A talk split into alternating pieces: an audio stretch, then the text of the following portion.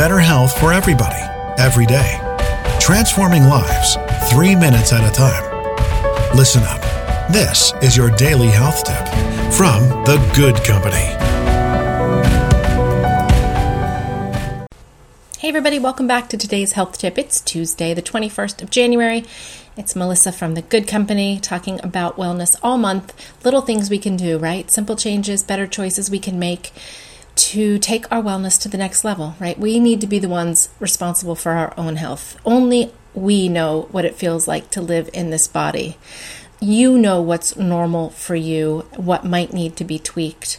And I want to remind you guys do your research. If you're listening to something I'm saying and you don't agree with it, before you just flat out don't agree with me, do a little bit of research, right? Get into the PubMed um, articles that talk about some of this research I'm talking about. Do some good Google searches from reliable websites that know what we're talking about.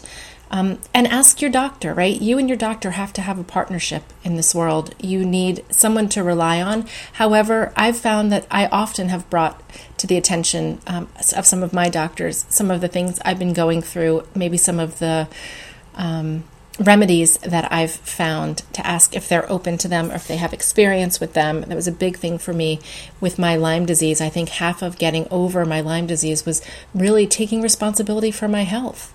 Um, so I just want to encourage you guys if you are questioning um, anything that I'm saying, anything that your doctor's saying, anything that mainstream medicine is saying, if you are diagnosed with something and you don't agree with the diagnosis, or you still feel like there are stones you need to uncover, by all means, do the work, do the research. Again, we are responsible for our own individual health. And if you're a mom or a dad, you're responsible for that kiddo until they're about 18.